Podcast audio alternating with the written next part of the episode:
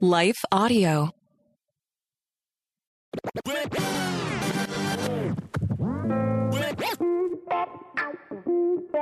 Hey, welcome back to God's Love for the Unlovable. I'm Dr. Bill Sidger with Gospel App Ministries.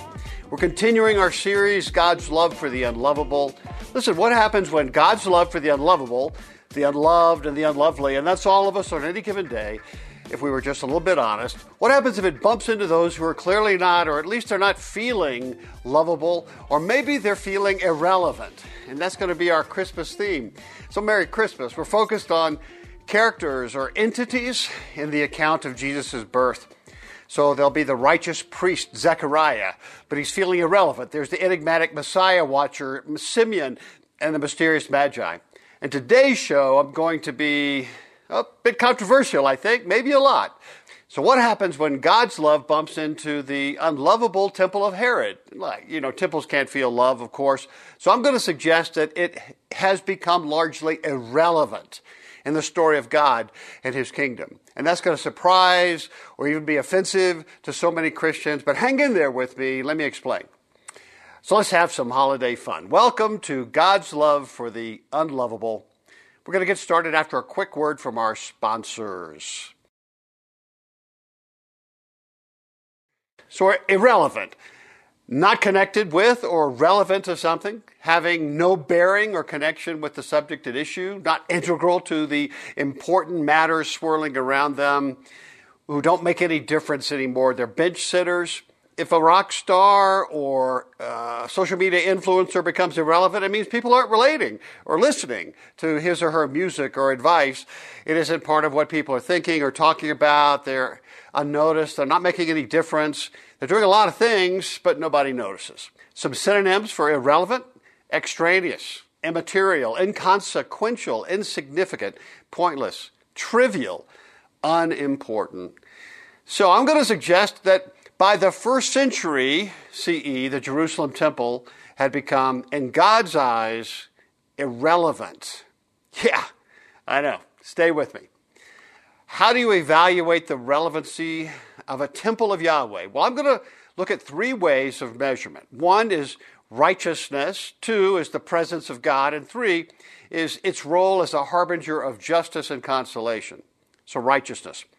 Craig Evans has a very interesting paper, Jesus' Action in the Temple and Evidence of Corruption in First Century Temple. And here's some of the things that he points out. During the time of Jesus, the high priesthood of Jerusalem temple was dominated by four corrupt families. There's Boethus, Annas, Phabi, and Kamith. Each are political appointees of Herod or his successors. So this group of very powerful, wealthy elites acted much like modern crime lords. I mean, at the time of Jesus' birth, the family of Boethus was dominant. Later, Annas extended his family's hold over control of the temple like a modern mob boss for 35 years. I love how Wikipedia describes mafia mob bosses, calls them a crime boss, also known as a crime lord, mafia don, mob boss, kingpin, or godfather. Might as well add high priest is a person in charge of the criminal organization. A crime boss typically has absolute or nearly absolute control over the other members of the organization and is often greatly feared or respected for their cunning, strategy, and or ruthlessness and willingness to take lives to exert their influence and profits from the criminal endeavors in which the organization engages. Yeah, uh, one person said the temple establishment and the Jewish ruling aristocracy were virtually one and the same. Wow. Um, the high priest owed their livelihood to the ongoing favor of the Roman puppet king in Jerusalem. A wide gulf had developed between the Torah and the actions of the actual high priest and their practices in the temple. So think over the top surcharges on animal sacrifices, high temple currency exchange rates, a small portion of the priest getting an inappropriate portion of the annual temple tax. I mean, it's, it's a mob. There's evidence that the chief priest would send enforcers to take tithes from lower ranking priests, beating those who refused to give, with the result that some of the poorer priests starved to death. Societally, this caused a fundamental conflict in Jewish Palestine between the Jewish ruling groups on the one side and frustrated, helpless, and mistrusting Jewish peasantry on the other side.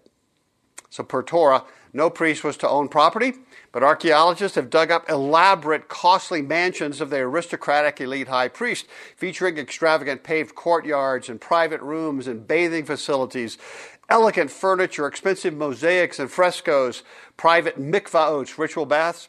The high priest even had an exclusive ramp to go into the temple so that he would not be made impure by touching other dirty Jews. Well, you can sense the arrogance, the self righteousness among this elite upper tier class. So, how did these four families manage to, to keep control for so long? And again, think how the Godfather used bribery and violence. We know that the high priest Ananias regularly bribed government officials. The high priest Jesus ben Gamaliel gained the high priesthood through bribery. The historian Josephus himself, he says, was victimized by bribes accepted by the high priest Annas. One source laments, Woe is me because of the house of Boethus. Woe is me because of their staves. Woe is me because of the house of Cathros. Woe is me because of their pen. Woe is me because of the house of Annas. Woe is me because of their whispering.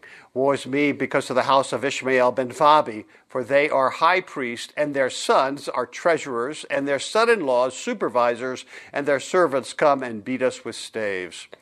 So staves refer to beatdowns to keep the lower faithful priests and Levites in lines. Pen refers to orders that could ruin regular priests' reputation and livelihood. Whispering is rumors, right? Uh, these priestly crime families ruled by oppression, violence, threats, lies, rumors, and bribery, right? Mafia. So we're going to look at the faithful priest Zechariah in the next show.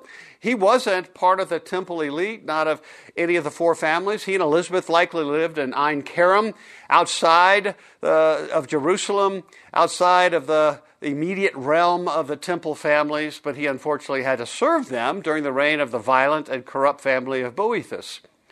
So, how difficult was it for him to get up and go to work?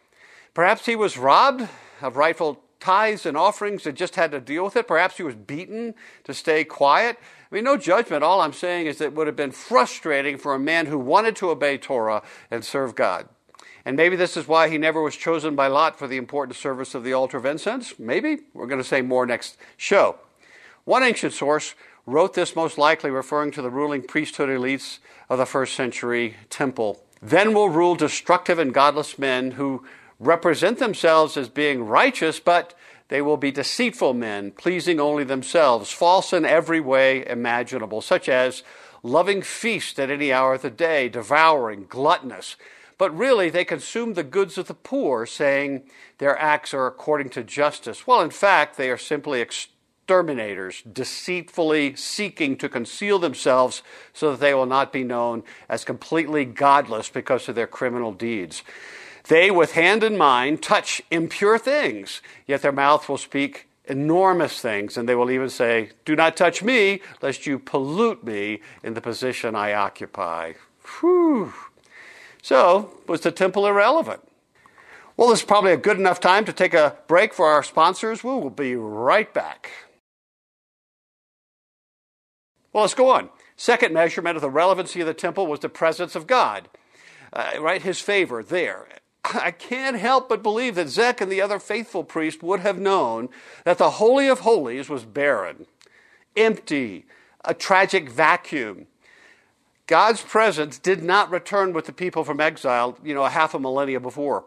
Yet year after year, decade after decade, century after century, the faithful priests like Zech, they rolled up their sleeves, they washed their hands, and they appeared for duty twice a year to do their thing, instructed by law and regulation. On the Day of Atonement, they were taught to service the empty space where the Ark of the Covenant should be as if it were still there. So it's my guess that the average Joe and Mary on the streets weren't aware of the absence of the presence of God. I can imagine that the elite families, right, the crime families, would be afraid that if that info got out, it might affect their wealth, their power, right? And maybe crush the the already beaten up hope of the average Jew. I mean, cause a revolt from Rome. You know, if they were to find out that God's presence wasn't with them, whew, that wouldn't be a good day for the families. So Zech and the rest of the 18,000 regular priests did their thing for centuries, knowing that they worked in front of an empty, abandoned shell. They were singing and dancing and worshiping in front of an empty void. Uh, so let me ask again was the temple irrelevant? The third measurement of the temple's relevancy is this Was it fulfilling its role as a place where justice and consolation were to be experienced? Right, let me explain because you might not be familiar with this, right? Might even be surprised.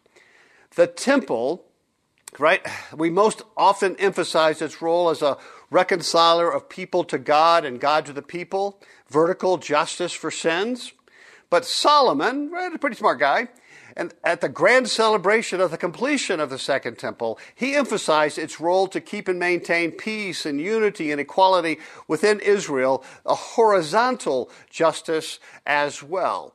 So, Imagine you were a Jew in that period. You came to the temple because somebody hurt you, somebody wounded you. There was an injustice, an unfairness, an act of racism, prejudice, bullying, abandonment, uh, betrayal, abuse, and, uh, or lies, whispering, right, that hurt you badly and it has rewired your brain. Maybe it was chronic, and now you're, you're avoiding relationships, you're, you're silent, or you're seeking revenge, you're angry, and you've tried to move on, you've tried to choose to forgive like we do today, but the injustice lingers and haunts you over and over.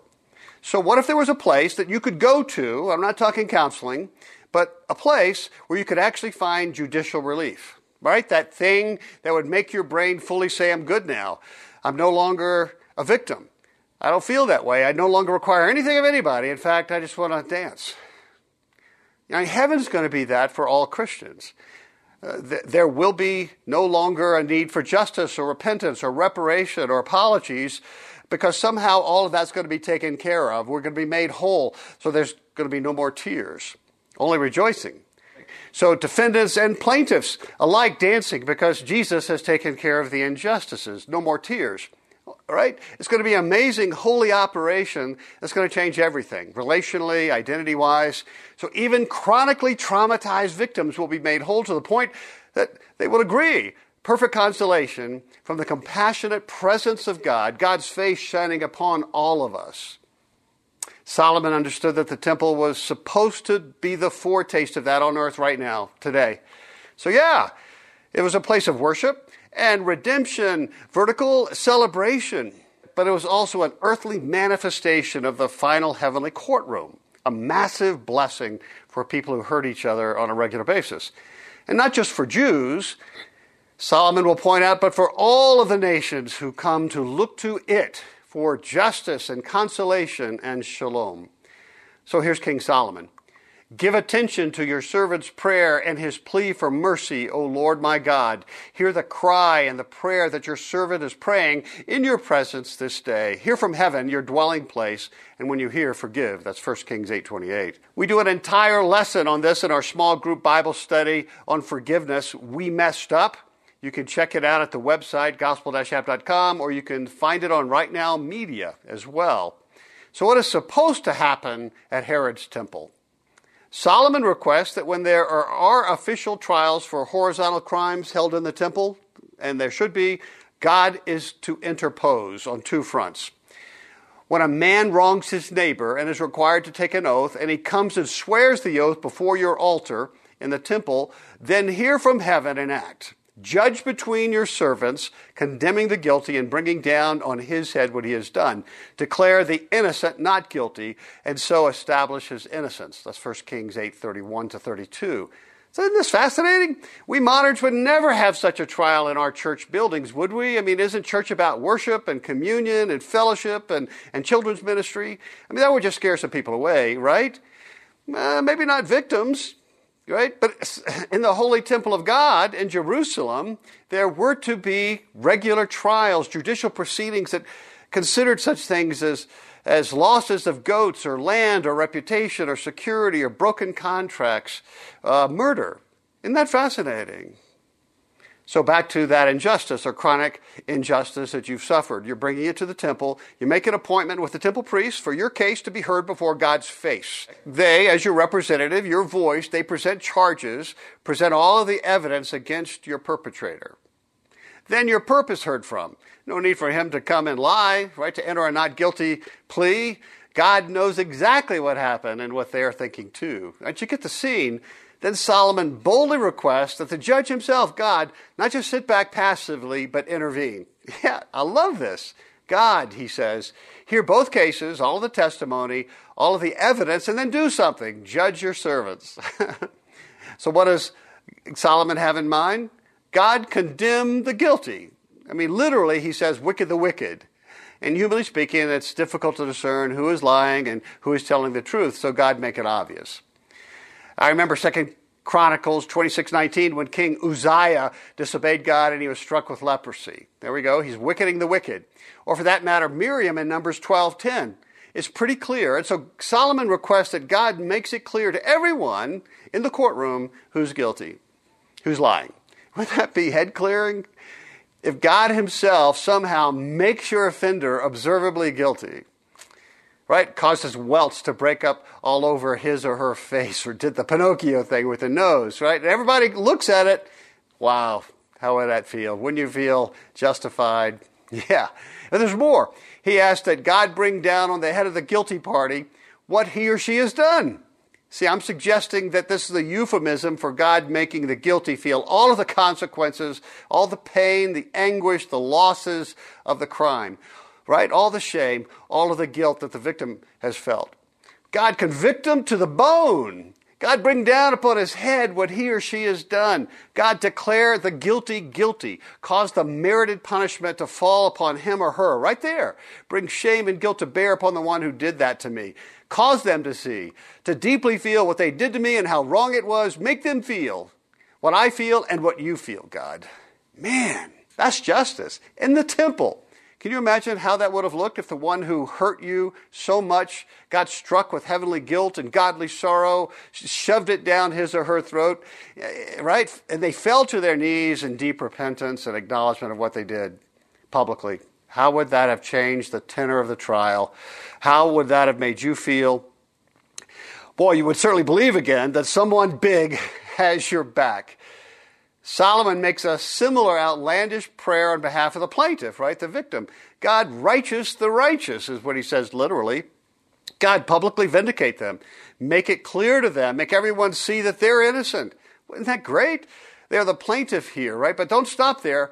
God established their innocence. Interesting phrase. See, I'm going to suggest that this is the opposite of the actions that uh, God took to convict the defendant. God make the defendant feel vindicated feel whole, feel honored, feel like a person who should be treated with honor. If they were raped, God, make them feel clean and pure again, a person of honor again. If they were slandered, give them back their name. If they were robbed, fill their cup with some dynamic equivalence. God, you make people's names great. So now, God, put on the wronged party his rightness and give them your ah factor. Look, remember, plaintiff, this does not negate the law's requirement that the guilty pay you back for what they did, what they took from you as evaluated by the human court. The Leviticus case law often requires that the defendant pay back loss plus a fine. No, God is asking God for more than this. He asks God to do it on the behalf of the victim, what only God can do. No, Solomon is asking God for even more than this. He's asked God to do on, on the behalf of the victim what only God can do and beginning right now, not just waiting for heaven. God convict the heart of the guilty defendant, give them a deep alien godly sorrow, make the victim feel vindicated, and make them feel right again. Whew! A relevant Herodian temple was supposed to be that place. But there's little evidence that any of that was going on in Herod's time, in Jesus' time, uh, right, among the priestly crime families. I mean, if so, we would have seen trials for the high priest crime families in the temple but we didn't. We might even expect to see King Herod himself brought before God for his assassination of his sons and genocide of the young boys under two years old. Ah, even the Romans would have been subpoenaed for their day in court for all of the injustices. This was the high calling of God's temple. Listen to the high rhetoric of Isaiah 2. In the last days, the mountain of the Lord's temple will be established as chief among the mountains. It will be raised above the hills, and all nations will stream to it. Right? Think a court, a courtroom. Many people will come and say, Come, let us go up to the mountain of the Lord, to the house of the God of Jacob, and he will teach us his ways, so that we will walk in his paths. The law will go out from Zion, the word of the Lord from Jerusalem, and he will judge, there it is, between the nations. He will settle disputes for many peoples. So think Parthians and Romans and Egyptians and Idumeans and Nabateans. And, and then they're going to beat their swords into plowshares and their spears into pruning hooks. Nation will not take up swords against nation, nor will they train for war anymore. Oh, come, O house of Jacob, let us walk in the light of the Lord. Isaiah 2, 2 through 4. Boy, this is really poignant now. I mean, as, as I'm preparing this, Israel is, is uh, responding to Gaza's attack. Um, yeah, uh, the temple. Did any of that happen? No. It seems like God's courtroom in Jesus' day was closed for business. Irrelevant. So, do we agree that the second temple during the lifetime of Jesus was not what, what it was designed to be? In so many ways, it was corrupt. It was an instrument of abuse and oppression, all in the name of Yahweh, by the way. That's horrible. It's at least irrelevant, and that's being kind. You know, I've got more evidence. I could call Jesus as an eyewitness for the prosecution. We're told on reaching Jerusalem, Jesus entered the temple area and began driving out those who were buying and selling there. He overturned the tables of the money changers and the benches of those selling doves and would not allow anyone to carry merchandise through the temple courts. And as he taught them, he said, Is it not written, My house will be called a house of prayer for all nations? But you have made it a den of robbers. Ah, Mark 11, 15 to 17. But, and this is important, the people of God were not left without a temple. There was a manifestation of the temple of God, a new one, right? The temple of God, the same one that, that Solomon prayed over. Remember, I said that the presence of God wasn't in the Holy of Holies anymore in the temple? But we do see it. The presence of God was dying on the cross, remember? When the curtain to the Holy of Holies was torn in two? Well, why did that happen? I'm going to suggest because, first, first and foremost, now everybody can see uh, through the cover up. That the presence of God hasn't been there in, in five centuries. The presence of God was not even in the temple, this powerful Shekinah glory. It was on the cross outside the city walls. Now, follow me. The final offering for the sins of humanity, prophesied through the Old Testament, was not presented at the altar of Herod's now irrelevant temple. No, it was offered on the altar that was the cross. Jesus was that atonement offering, again, not offered within the existing temple complex because it had become irrelevant. When Jesus walked and spoke about the kingdom of God throughout the land, now we can see that it was a new manifestation of the temple of God, no longer irrelevant or subjected to corruption of elite crime families. Jesus, as the new temple, was going out, pursuing the broken, the lame, the demoniac, the rejected, the unclean, the Jews and Gentiles, men and women equally, those who needed justice. And no more restrictions, no requirements of being circumcised or ritually clean. The door of the temple and access to God and the face of God, the judge no longer restricted. It was a mobile temple, and as for any and all who would come. There in the the judicial, compassionate gaze of Jesus, those who suffered from oppression and injustice could and did find justice and consolation and salvation. So, are you with me? Was the temple relevant at all? Yeah, of course it was. It has always pointed to the final temple, Jesus. In truth told, this has always been the plan. And Emmanuel, God with us, also means the temple with us, his arms open to embrace the unlovable, the unloved, and the unlovely. So, what happens when the love of God for the unlovable bumps into the irrelevant, oppressive temple? The temple's exposed, retired, and replaced by a new model that actually loves the unlovable, that gives justice to those treated with injustice. Yeah, the Christmas story. In the Christmas story, the Jerusalem temple is at least irrelevant, certainly corrupt, but it has finally been replaced and unaware by a new and greater temple. So, as we contemplate Advent and our celebrations of the birth of Jesus, the incarnation of God uh, within humanity, and the resurrection of a new temple, where all who are victims can find consolation at last before the face of God. So reimagine the Christmas story again through the eyes of Jesus, the new temple of God. And then come and bring your injustices and unresolved hurts to the judge there, Jesus. You know, one thing that I want to do for the Advent portion of God's Love for the Unlovable series is to suggest a Christmas song each, each week so you can ponder. Uh, Google a YouTube version of Christy Nockels' Waiting Here for You. I think this is appropriate. Put on earphones, just turn it up. if you want some more fun, as you're listening, imagine being in the temple courts during the days of Jesus. It's not doing what it's supposed to be doing, but where do you go? You're hurt, you feel victimized, oppressed, you think that no one has your back, you're feeling alone in the universe and unlovable, and you wonder about God. God doesn't feel near. So, and you've heard about this new teacher, Jesus, and that he's coming for the Passover to the temple. So you hold up your empty hands, your shredded soul, and you sing this song. Here are some of the lyrics. If faith can move the mountains, let the mountains move. We come with expectation, waiting here for you, right? Got that image? I'm waiting here for you. You're the Lord of all creation, and still you know my heart. The author of salvation, you've loved us from the start. Waiting here for you with our hands lifted high in praise, and it's you we adore, singing Alleluia. You are everything you promised. Your faithfulness is true, and we're desperate for your presence. All we need is you, waiting here for you. Whew. Well, you get it, right? So just enjoy. In the next show, we're going to continue and look at the faithful priest Zechariah. So, what is he to do? He likely feels as irrelevant as the temple is. So, what will happen when the love of God bumps into this irrelevant priest? I have a new book soon to be published about long overlooked and underappreciated women in the Old Testament. We're calling it Dance Daughters of the Most High. If you're enjoying this series, particularly if you're a woman, uh, you're going to love this book. These are the little known stories of great female giants in the Old Testament. You're going to be encouraged.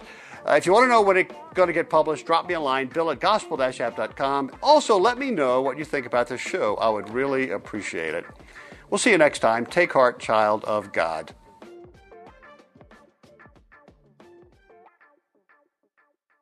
Need more of God's power in your life?